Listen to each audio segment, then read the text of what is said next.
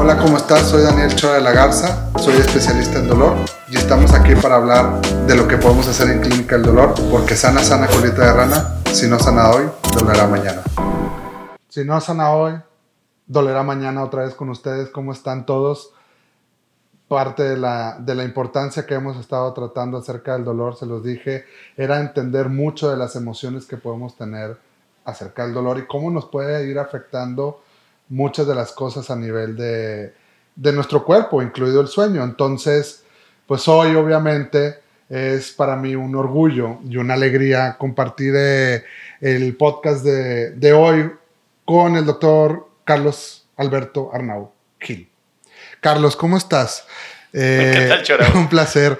La verdad es que para mí es un privilegio estar contigo porque si hay con una, una relación tanto eh, personal, de amistad, sino profesional, es contigo, con otros colegas, porque pues obviamente vivimos mucho el tema emocional, obviamente tú por el, el, lado de psiquiatría y yo por el tema del lado del dolor, pero es increíble cómo esto se va fusionando, ¿verdad?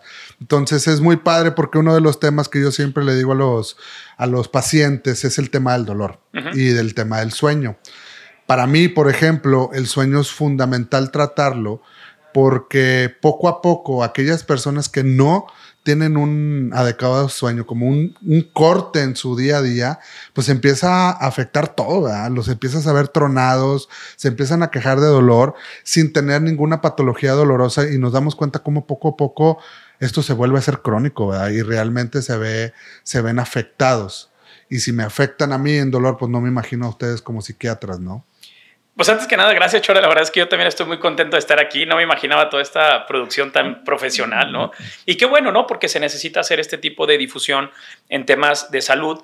Y fíjate, más allá de la amistad, que tenemos ya de conocernos algunos años, pues nos ha unido también todo este tema de salud mental, de salud emocional. Tú viendo todo el tema de dolor, que hay una gran carga emocional en todos los problemas de dolor, pero sí, con tema importante el día de hoy, como es el tema de los trastornos del sueño, que yo creo que las personas que nos están viendo, eh, pues alguien ha tenido algún problema de sueño en su casa, sin duda, y seguramente cuando han tenido temas de dolor, el sueño ha empeorado. Déjame te paso algunos datos muy generales de los problemas de sueño, Chora. Eh, una de cada tres personas en el mundo tiene insomnio, para empezar, ¿no? 30% de la población mundial tiene insomnio, pero hoy en día la gente duerme muy mal. Y no es que tengan insomnio, sino que tienen problemas o conductas no adecuadas para dormir. Empezamos por los adolescentes que se desvelan viendo videojuegos, las series, que ahora en pandemia mucha gente se desvela. Y al final de cuentas el sueño es un signo vital. ¿no? Para mí es un signo vital eh, porque te modula la función inmunológica, endocrinológica, cardiovascular y del sistema nervioso central, que es la parte que nos va a interesar. Entonces, si una persona tiene malos hábitos del sueño, y aparte tiene un problema médico, como un problema de dolor o depresión, que ahorita vamos a hablar de depresión, pues va a empeorar su padecimiento. Y es ahí donde tenemos que entrar con mucha educación en la higiene del sueño. ¿Te puedo hablar lo que es la higiene del sueño? Claro, no, es que para nosotros es súper importante porque yo se los digo a los pacientes, o sea, sin la higiene del sueño no la tenemos bien degustada, bien entendible. Rápido van a otro tema que eh, quiero tocar contigo, que es el tema farmacológico. Entonces, es clave que la gente nos entienda qué es lo que es tema de higiene, ¿verdad? La, higiene del sueño es algo bien sencillo y de hecho es el tratamiento de primera elección para los problemas del dormir. Eh, higiene del sueño son buenos hábitos que todos deberíamos de tener. Cosas muy sencillas como no tomar siestas en la tarde, no cenar pesado, tratar de tener una hora fija para dormir, una hora fija para despertar, no ver televisión en la cama, ¿cuánta gente no hace eso? No ver celular en la cama, no ver tabletas en la cama, no tener una iluminación en, la, en, la, en el cuarto a la hora de dormir. De hecho, en los extremos también se recomienda pues, no tener televisión en la cama. ¿no? Seguramente muchas personas no siguen todas estas, estas indicaciones de higiene del sueño, pero no tienen problemas del sueño. Sí, claro. Si alguien ya tiene un problema del sueño, tienen que empezar por esa higiene. Si no lo, o sea, si lo hacen y no mejora, ahí ya nos estamos metiendo en un problema grave que probablemente va a ocupar en algún momento tratamiento farmacológico. Y es ahí donde luego muchas personas tienen este temor o este miedo de empezar con fármacos automedicados a veces. No, entre las comadres. Que se lo pasa a la vecina, la comadre, y terminan ya luego maltratándose. ¿no? y al final de cuentas, ¿cuántos pacientes no ves tú que si yo los veo, imagínate tú, que me vienen con dolor, ya tienen una patología de dolor, por ejemplo, fibromialgia o por, por ejemplo, osteoartrosis. O sea, de por sí son personas que están sufriendo y que aparte le agregas que no tienen una buena calidad del sueño, terminan rematando, Carlos, no sé si te toca, que Tafil, Alción, Relacepam, Lorazepam, Sí, Alprazolam, Ribotril, todas las marcas, oye, es increíble que se saben toda la botica de benzodiazepinas pensando que son medicamentos para dormir y lo peor que pueden hacer es eso y ni se dan cuenta. Y lo peor, lo peor de los casos es que lo que sufren las personas, Carlos, en ese tema es que ellos te lo dicen, pues es que me lo dio mi doctor.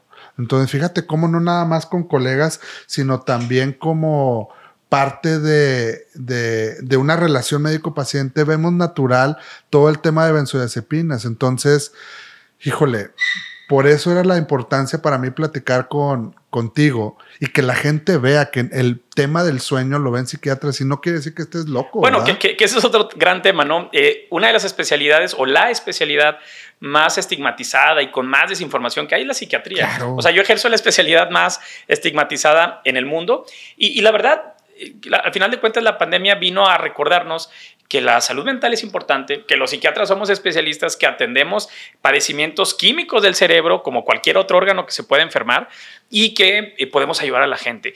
Fíjate, cuando llega un paciente hablando del tema de sueño, cuando llega un paciente chora eh, con problemas de sueño, yo lo primero que tengo que hacer es, ¿el problema de sueño es un diagnóstico o es un síntoma? Porque el insomnio puede estar en el contexto de un trastorno de ansiedad, de una depresión, de ataques de pánico o en un contexto de un dolor incontrolable o de un problema respiratorio. Entonces, tenemos que ir separando. Tú en el área que, manejas, que es el tema de dolor, pues tú sabes, si, si, no está controlado el dolor, el paciente no va a dormir bien. Y la chamba tuya es ayudar a que el dolor mejore. Pero muchas veces, aunque trates el dolor, el insomnio va a persistir, porque hay un insomnio como tal, como diagnóstico, o porque hay una depresión que un dato interesante, prácticamente 40 a 50% de las personas con dolor crónico van a tener depresión, van a tener algún trastorno de ansiedad y van a tener insomnio.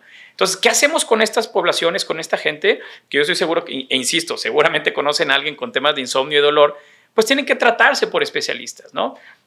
Coincido, no entrar en el mundo de la automedicación.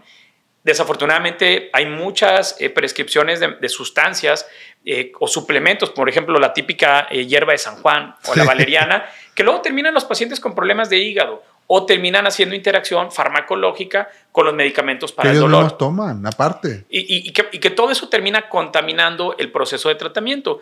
Me, me, parece que a donde debemos llegar es a la apertura de decir, ok, el tratamiento para los problemas del sueño es la causa de base, que en este caso será el dolor, pero muchas veces, aunque trates dolor, el insomnio va a persistir. Si persiste el insomnio, hay guías clínicas y el tratamiento de primera elección es higiene del sueño, terapia cognitivo-conductual, meditación, mindfulness, yoga, que muchas personas prefieren tomar un, una, una benzodiazepina, un ribotril, tafil, no quiero decir más marcas, pero realmente si hacen modificaciones a los estilos de vida, la actividad física, en la medida que el dolor va mejorando y hacer actividad física mejora la calidad de sueño, es decir, el tratamiento para el problema de sueño es no farmacológico. Si la persona ya agotó todo eso y ya implementó todas estas medidas y no ha mejorado, ahí sí nos pasamos a las estrategias farmacológicas.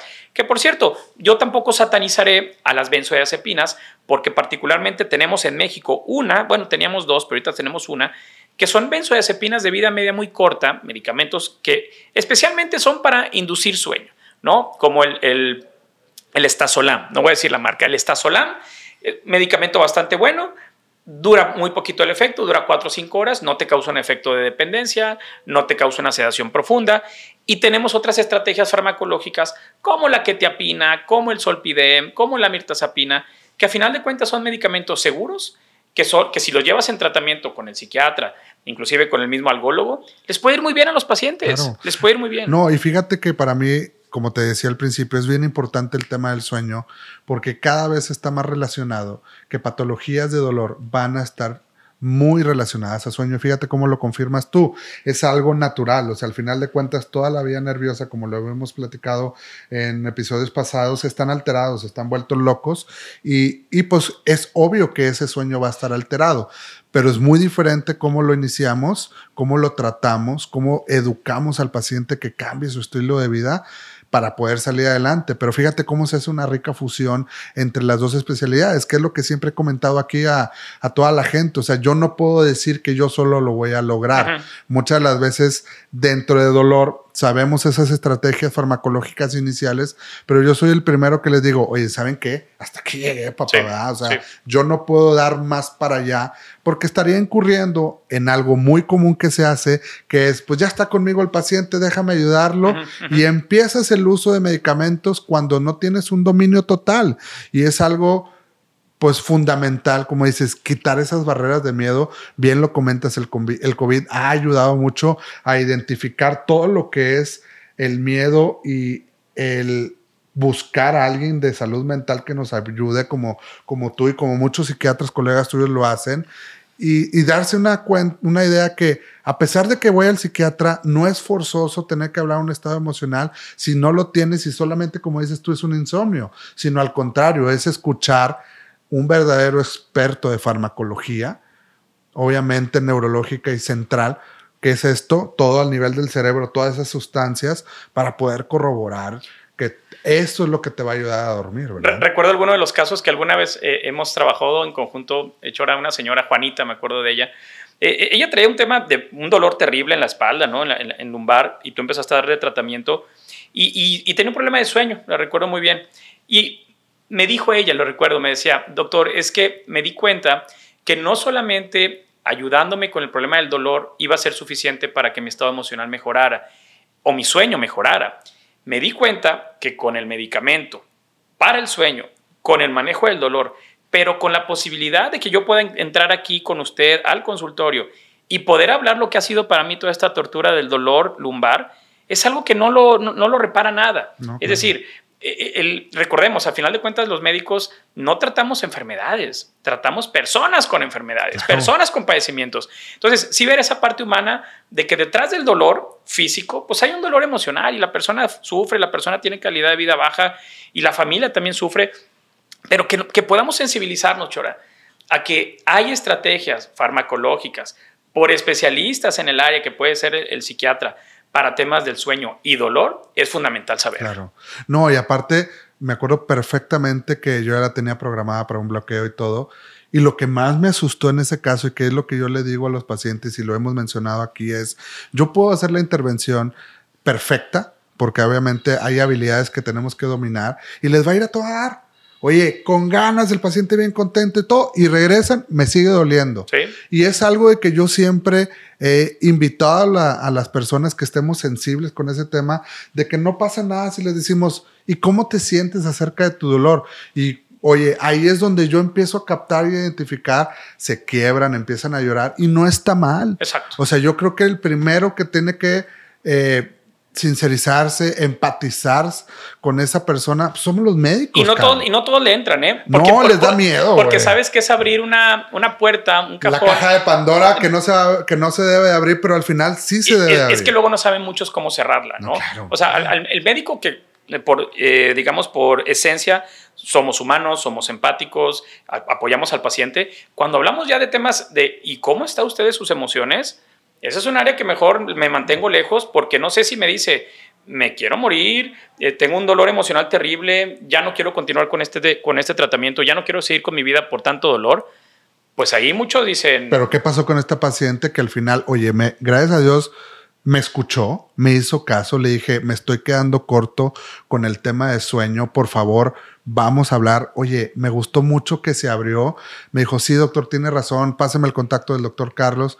¿Y qué, qué es lo primero que me dijiste? Oye, Chora, no manches, tiene hasta veces ideación suicida. Sí, sí. ¡Pum! O sea, abrimos la caja, pero ¿cómo ha leído? Muy bien, no, muy bien. Y, son de esos pacientes que nos da gusto porque se dejan ayudar. Claro. Sí, y, y, quitan de lado el estigma y lo que a veces, y a mí me parece terrible, que inclusive en la familia, el esposo, la esposa o los hijos terminan metiéndole más estigma al asunto, diciéndole, es que todo está en ti, solamente es de que le eches ganas, que hagas ejercicio, va mucho más allá. No, yo creo que parte de lo importante es, como te digo, y se los he dicho, o sea, el estar aquí con Carlos, que es en el área de psiquiatría uno de los expertos, pues es no solamente invitar a alguien, sino demostrarles que lo que les he platicado es fundamental. Es yo como especialista de dolor tengo que trabajar en equipo con alguien que sé que nos va a ayudar. Y fíjense cómo con el tema del sueño nos damos cuenta que hay una caja que podemos abrir y que tal vez está relacionado